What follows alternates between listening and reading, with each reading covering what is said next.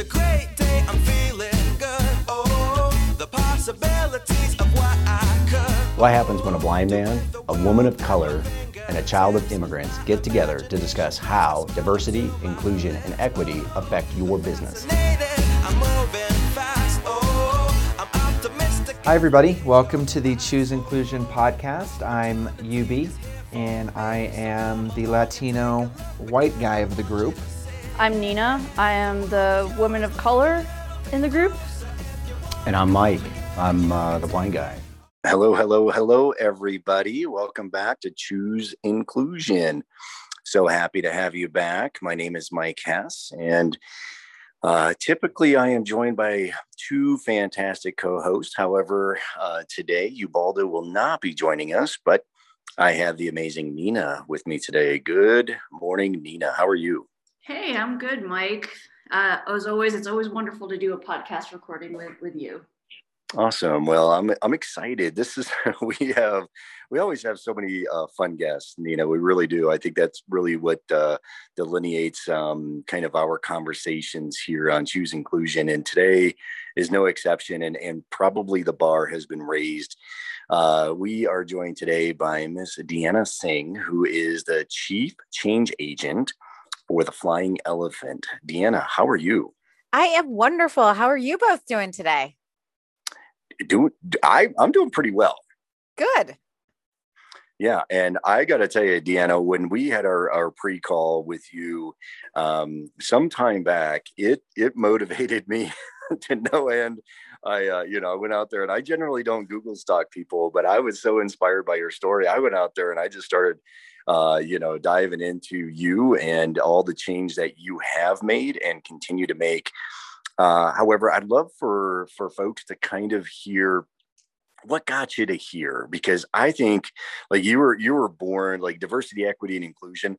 Like you had all of those boxes kind of just checked as you were born in the environment that you lived in.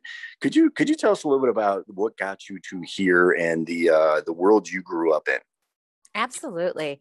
It's one of my favorite stories to tell. Um, so, I am a biracial woman, and my father is actually Sikh American. So he immigrated to the United States from a very small village in Punjab, India. And my mother is African American. Her family really, the roots are in um, Mississippi. And she and her family, her eight brothers and sisters and parents, moved from Mississippi to Wisconsin because my grandfather got work on the railroad. So ended up growing up mostly in the Midwest. And what's interesting about their story is that they actually met at a gas station. My dad was working and living at the gas station. My mom was working third shift. And my dad didn't actually speak any English, believe it or not. He had some transactional, you know, English, so like how much on this pump or this is how much this costs, um, but but not that much more than that. And my mom, uh, being the amazing woman that she is, saw him and was like, you know, know what? He's living here. I bet he's not getting any like home cooked meals and all this. And so she started to bring him food. And um, then it, they didn't really date, but what they did was they would get together and my dad would come over to my mom's house and they'd sit in front of the TV and my dad would say, What is the meaning of this? And what is the meaning of this? And so, in essence, my mom kind of taught him not just uh, the language, but also just some cultural references. And after just three months of knowing each other, still not speaking the same language, coming from totally different places in the world, different cultures, different backgrounds, different religions, they decided to do, you know, what anybody would do and get married. Um, and I'm so proud to share that they actually celebrated their, this year they'll celebrate their 42nd anniversary.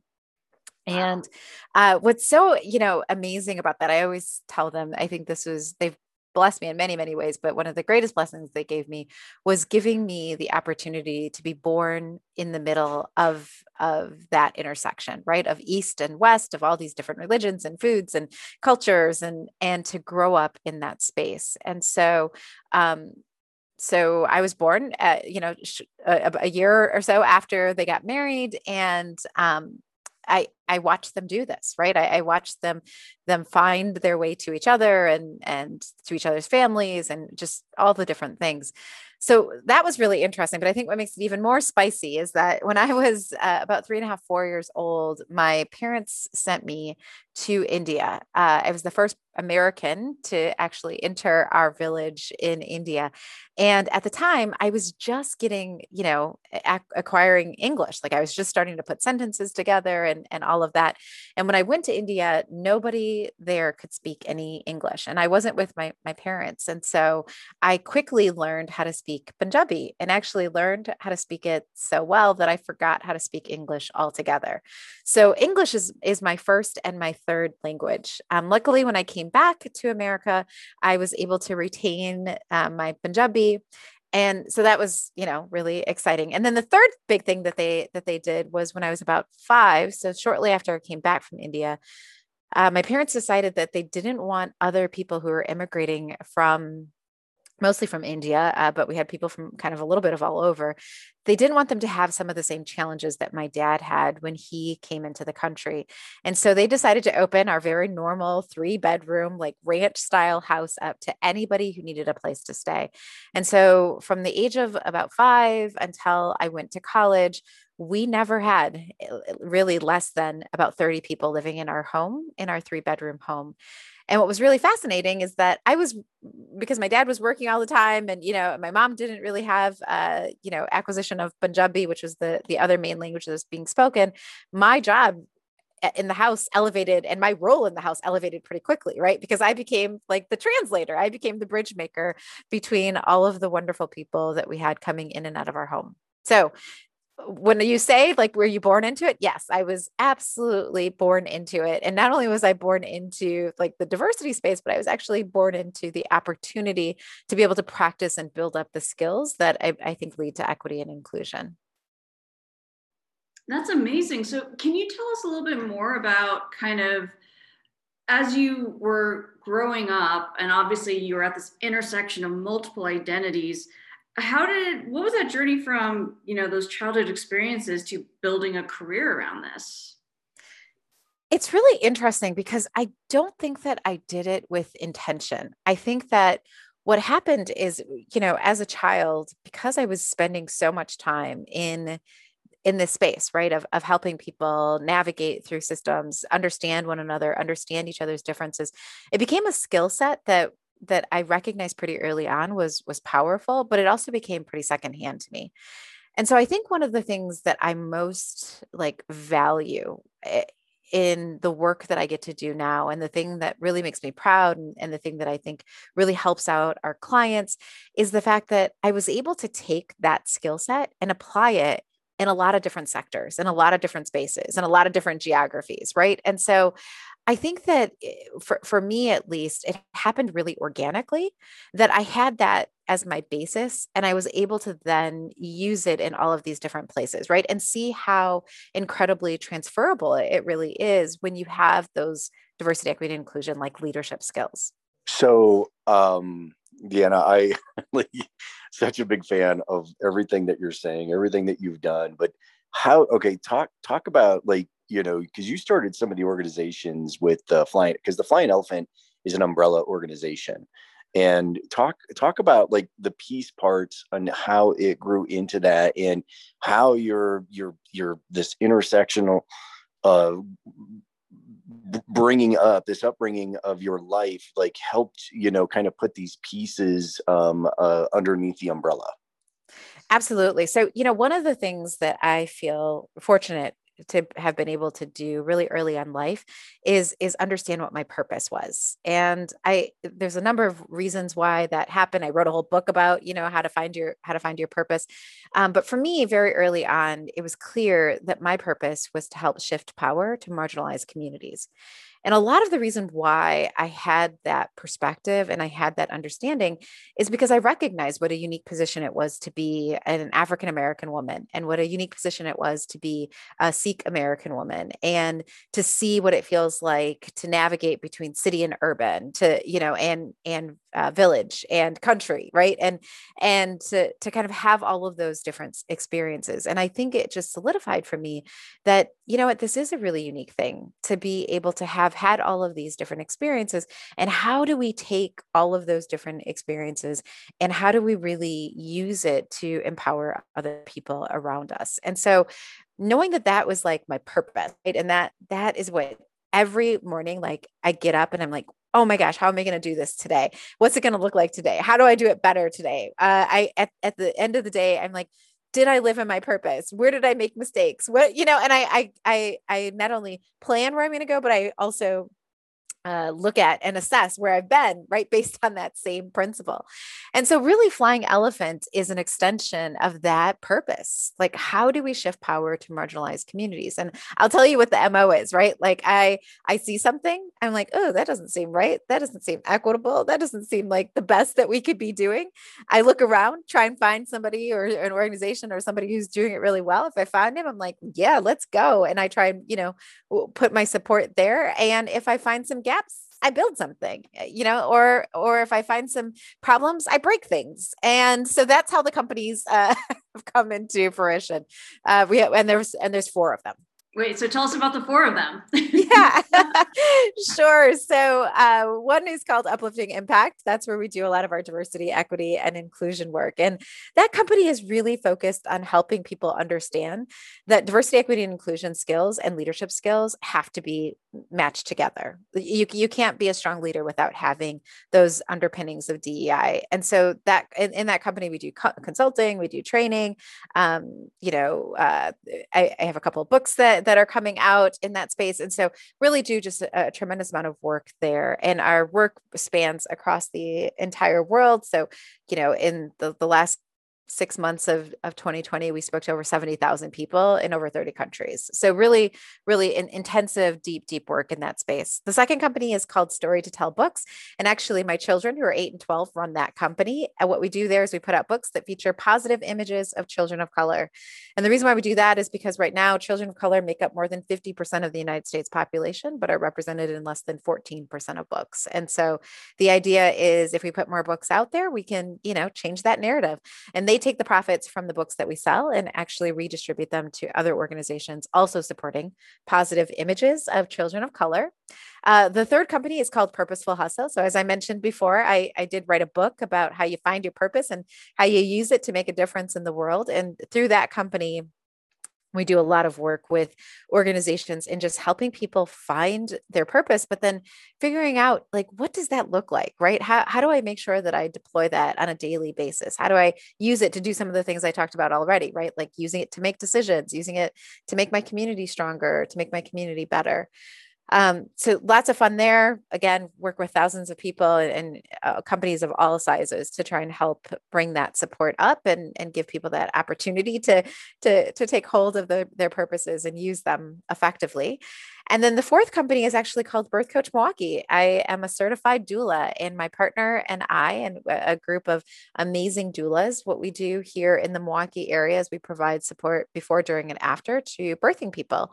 And the reason why we started that company again was because we were really frustrated by the the numbers. We were really frustrated by the disparities that exist in birthing outcomes for women of color. And the research shows if you introduce a doula or a midwife, you can eliminate those disparities at almost 100%. And so that's what our company does. We have a one to one model for every woman who can pay full price. We then provide services to a woman who otherwise could not afford them. And also, we have this amazing baby wrap. Um, and 100% of the profits from the baby wrap go towards also uh, paying for services for women who otherwise couldn't afford them.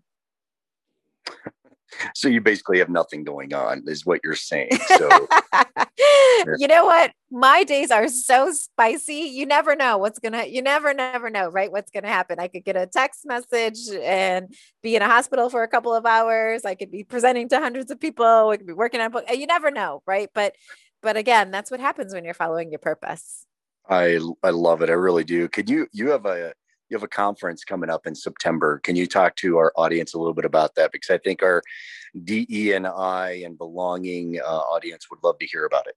Absolutely. So, we have the great fortune of putting on a, a, How to Be an Ally Summit, and this will actually be our third one.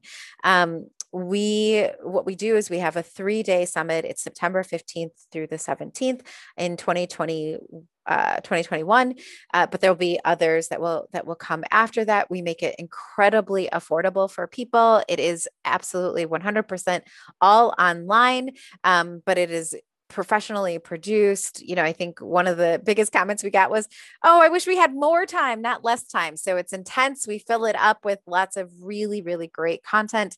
Um, but in addition to that, we make sure that we like have a really good time too, right? And that that we're learning and that everything is practice. Uh, everything that we give is really applicable. So people coming to the summit leave with a very strong understanding of the principles and the underpinnings of diversity, equity, and inclusion, but they also leave with techniques that they can put into practice immediately, right? Like day one back in the office. So, Deanna, I, I kind of want to pivot the conversation a little bit back sure. to your, your personal experiences because, um, you know, uh, you said you're you're from Wisconsin. Um, you grew up there too. Is that correct? Yes, mostly. I did spend a lot of time in India. Yeah. And so, I mean, the first thing, it's sad to say, um, you know, uh, I live in Boulder and, uh, you know, live just a couple blocks from the, the King Soopers where the shooting took place. And um, yeah.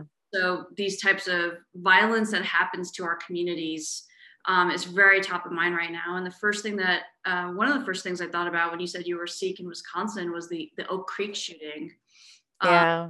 shooter came into a Sikh temple killed eight people. Um, and that was back in 2012 and you know that's that's part of your identity. But then also you know the news coming out of kenosha wisconsin last year during you know one of the peak during the black lives matter uprisings when a police officer shot an unarmed black man once again. I mean how has that impacted you personally at these intersection of these two identities?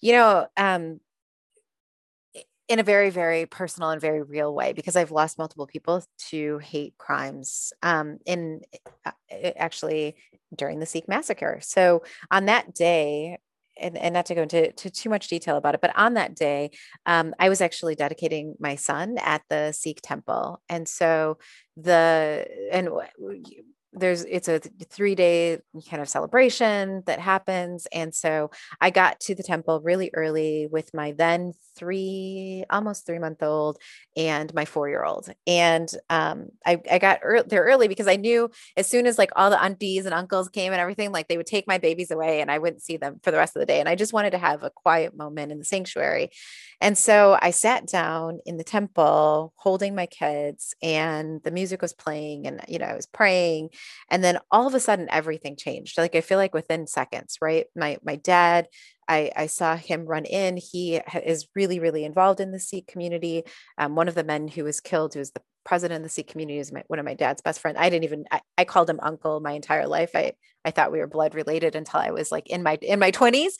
Um, and so, and he was one of the people who unfortunately lost his life that day. But I remember sitting there and my dad walking in because all the women were on the phone with my father. My father was trying to translate uh, to the police officers. And then all of a sudden the whole temple was filled with, with people, um, you know, in fully armed full in full armor because they thought they were coming to our temple. So I was not in the in the temple in Oak Creek, but I was in the other temple that is just uh, across town.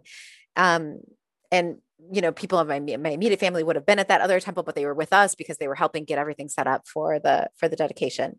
Anyways, I, what I would say to you is that in those moments, right, um, where you lose somebody where somebody comes and and their their hate is so strong or their their misunderstanding is so strong or their their idea of difference is so strong that they can take another person's life that is a really hard moment. You know that is a really hard moment to to to be on the receiving end of that and just to know like the hearts of the people who who are ripped from this world, right? Because somebody didn't take a moment to get to understand them or didn't feel like they belonged or didn't feel like they needed to be included. That is a that is a pain I wouldn't wish on I wouldn't wish on anybody. But what I will also tell you is that in the midst of that of that pain, and again, you know, another thing that that happened to me really really young is um, my primary caregiver outside of my parents was my uncle Paul, and he was actually shot at point, point blank by two teenagers. And when they the police asked them, you know, why did why did you shoot him?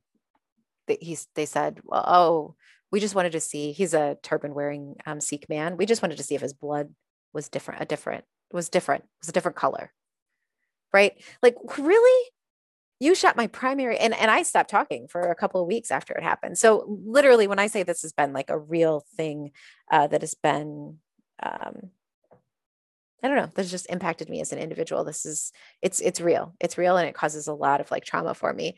But again, even in the midst of that, even in the midst of having those experiences, even in the midst of all those tears and that pain and that suffering and and all of that, the one thing that I have learned is that there's actually more joy in the world and there's more love in the world than there is hate. And when i do this work a lot of times i just i i don't go into these stories. I don't tell people some of this um, some of the the more tragic background right? I i tend to focus on the beauty of it because that was the majority of it and i think that's what is represented in the majority of the world. But a lot of times it's this pain that also is a, a major motivator for me because I realized that if people had had this kind of training and understood these kinds of things and had this kind of exposure at different places in their life, I have to believe that perhaps they wouldn't have made the decisions that they did. Perhaps they wouldn't have made the decisions to end other people's lives. And so, um, so yeah, so it's sorry, that's a very long-winded answer, but it is really personal to me, and I think it's really motivating, and I think it underscores the the reason why this work is so incredibly important. Well, I I so appreciate you sharing that the very personal impact, um, and I I um, uh, I I'm sorry for your your personal losses. Um, however, I you know the because again I one of the things that you said that you know like uh, that you're most proud of your top ten is that one of the businesses that you have uh, been part of creating has literally elevated and lifted more than 100,000 families out of poverty. And so many times, you know, that uh, people, you know, crime and, and just anger and, and misunderstanding um, has to do with people who just are uh, don't have a chance to elevate their their circumstances. And so, um, who knows how many other like that ripple effect of those 100,000 families and counting that you've been part of uh, because of your, you know, your personal just commitment to being a change agent. Um, I, I just think it's amazing. And uh, just thank you for all of the work that you've done, continue to do, and taking uh, this this personal um, story of yours and weaving it into uh, you know the kind of a the ripple effect in the in the in the lake of life. You are absolutely uh, making so many ripples around the world. Well thank you. I, I really appreciate that. That's it's very kind of you to say and i think what pushes me is like but it's still not enough right? And i think like part of what i I really appreciate in this work also is the fact that when you light that fire in somebody else. So when I do the work in Purposeful Hustle and I see somebody else like, yeah, actually, my purpose is this, and they state it, and you see that light lift, and you realize, oh my goodness, now I have, there's somebody else who's going to join, right? Because there's so many things I can't do that I won't do well. And so to be able to, to be a part of somebody else's story, um, that also, I think just like fills me up, right? Because now it's like, like you said, like, it's like, wow, yeah maybe maybe i was able to i'm doing the best i can right every day i try i get up i make tons of mistakes but i'm i'm doing i'm doing the best that i can but wow could i actually like in doing the best that i can i actually get to make space for other people to do the best that they can and seeing other people thrive like to me is literally the best thing in the world watching other people thrive and watching other people do because nobody can do this work by themselves right nor should we the most power comes from we have lifted other people. So you doing this podcast, right? Like all these kinds of things are, are that's what's making the difference. Well, what a great way to uh, to end this conversation, Deanna. I so appreciate you sharing. Uh, I know how busy you are, not only in the community and all the organizations, and as a mom and a wife, and and I just so appreciate you uh, carving out a few minutes to talk to us here at Choose Inclusion and our media, uh, amazing audience uh, thank you so much for uh, spending some time with us today. Absolutely. Thank you so much for all that you're doing too. Yeah, Deanna, you are doing God's work. So thank you again for everything. And uh, to all our listeners, um, you can check us out on chooseinclusion.com. Follow us on Twitter uh, at chooseinclusion, and we will catch you all next time. Take care, everyone. Thanks, everybody. Thanks for listening to the Choose Inclusion podcast. Make sure to subscribe to us on Apple Podcasts and Spotify. And you can see closed captioning for this podcast on our YouTube channel. You can find us online on our website, chooseinclusion.com, and contact us on Twitter at chooseinclusion.